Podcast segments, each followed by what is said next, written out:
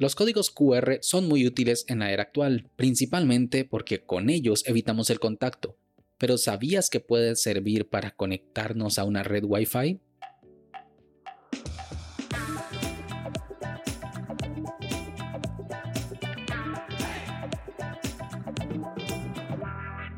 Hola a todos y sean bienvenidos y bienvenidas a este nuevo capítulo de Daily Meeting, podcast diario de cultura de Internet.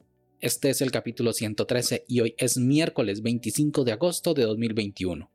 Y hoy es el Día Internacional del Peluquero y también es la conmemoración del fallecimiento del rey de Francia, Luis IX. Esta celebración se originó en el siglo XVII cuando la profesión de peluquero era ejercida únicamente por plebeyos masculinos. Su trabajo principal consistía en el mantenimiento y cuidado del cabello de las pelucas utilizadas por la nobleza y se eligió el día 25 de agosto para la celebración porque durante el reinado de Luis IX se jerarquizó esta profesión, declarando a su peluquero oficial como un hombre libre, al igual que los caballeros, jueces y médicos de la época. Inclusive se le autorizó el uso de un espadín como parte de su atuendo, considerado el símbolo de que un hombre era libre. Mi nombre es Melvin Salas y en los próximos minutos hablaremos sobre usar un código QR para conectarnos al Wi-Fi. Así que, comencemos.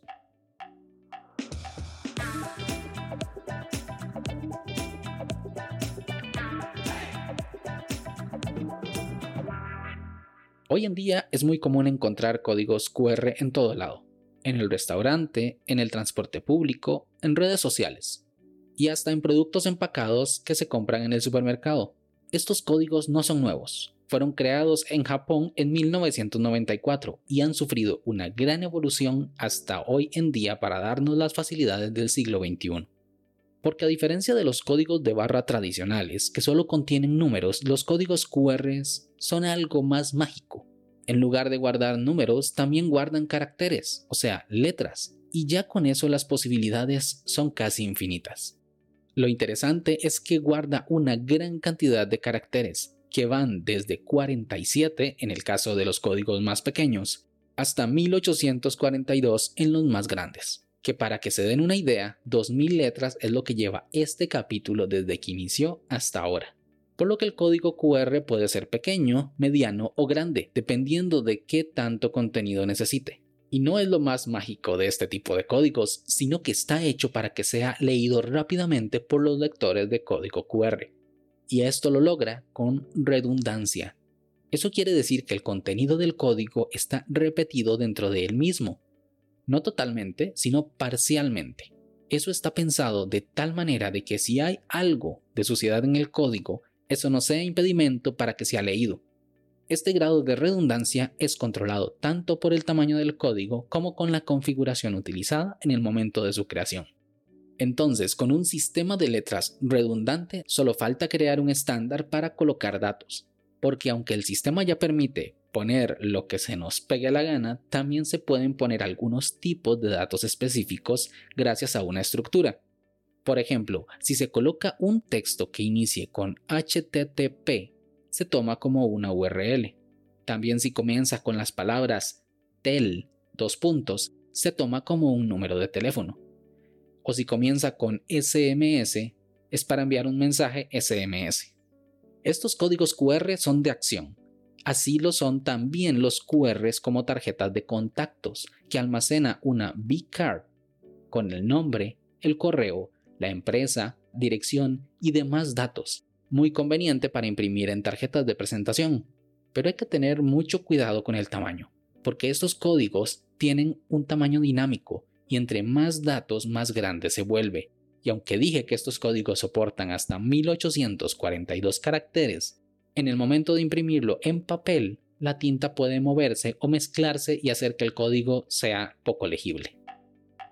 Desde hace ya varias versiones de iOS, por defecto, los iPhone poseen un escáner de código QR en la misma aplicación de la cámara, lo cual es muy conveniente y fue un gran éxito que popularizó este estándar, porque antes era necesario descargar una aplicación lectora de códigos QR por aparte, y eso era aprovechado por muchos desarrolladores inescrupulosos que cobraban cantidades desproporcionadas de dinero por sus aplicaciones lectoras de código QR o inclusive con suscripciones mensuales.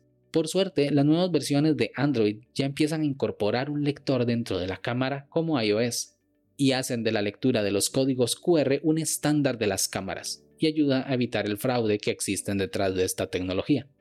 Si quieres crear un código QR, yo recomiendo la web de qrcodegenerator.com, que como de costumbre dejo en las notas del capítulo.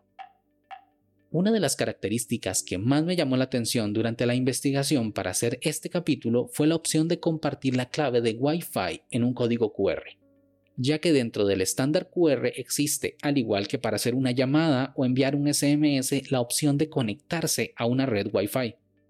Esto permite la posibilidad de generar un código, imprimirlo y ponerlo a la par del router. Así cuando alguna visita te pida la clave del Wi-Fi, puedes pedirle que escanee el código QR y listo quedará conectado a la red. Esto se puede hacer tanto para las redes principales como las redes de invitado que tienen configurado el router que tengas en casa. Y no solo sirve para casa, también para comercios es un gran éxito.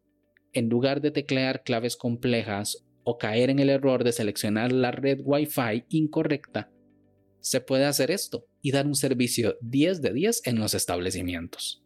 Para estos códigos, recomiendo el uso de la web wificard.io, la cual ofrece opciones más avanzadas como ocultar la contraseña o la opción de conectarse a redes ocultas, que si sabes lo que significa, ahí está, y si no sabes lo que significa es porque no lo necesitas aún.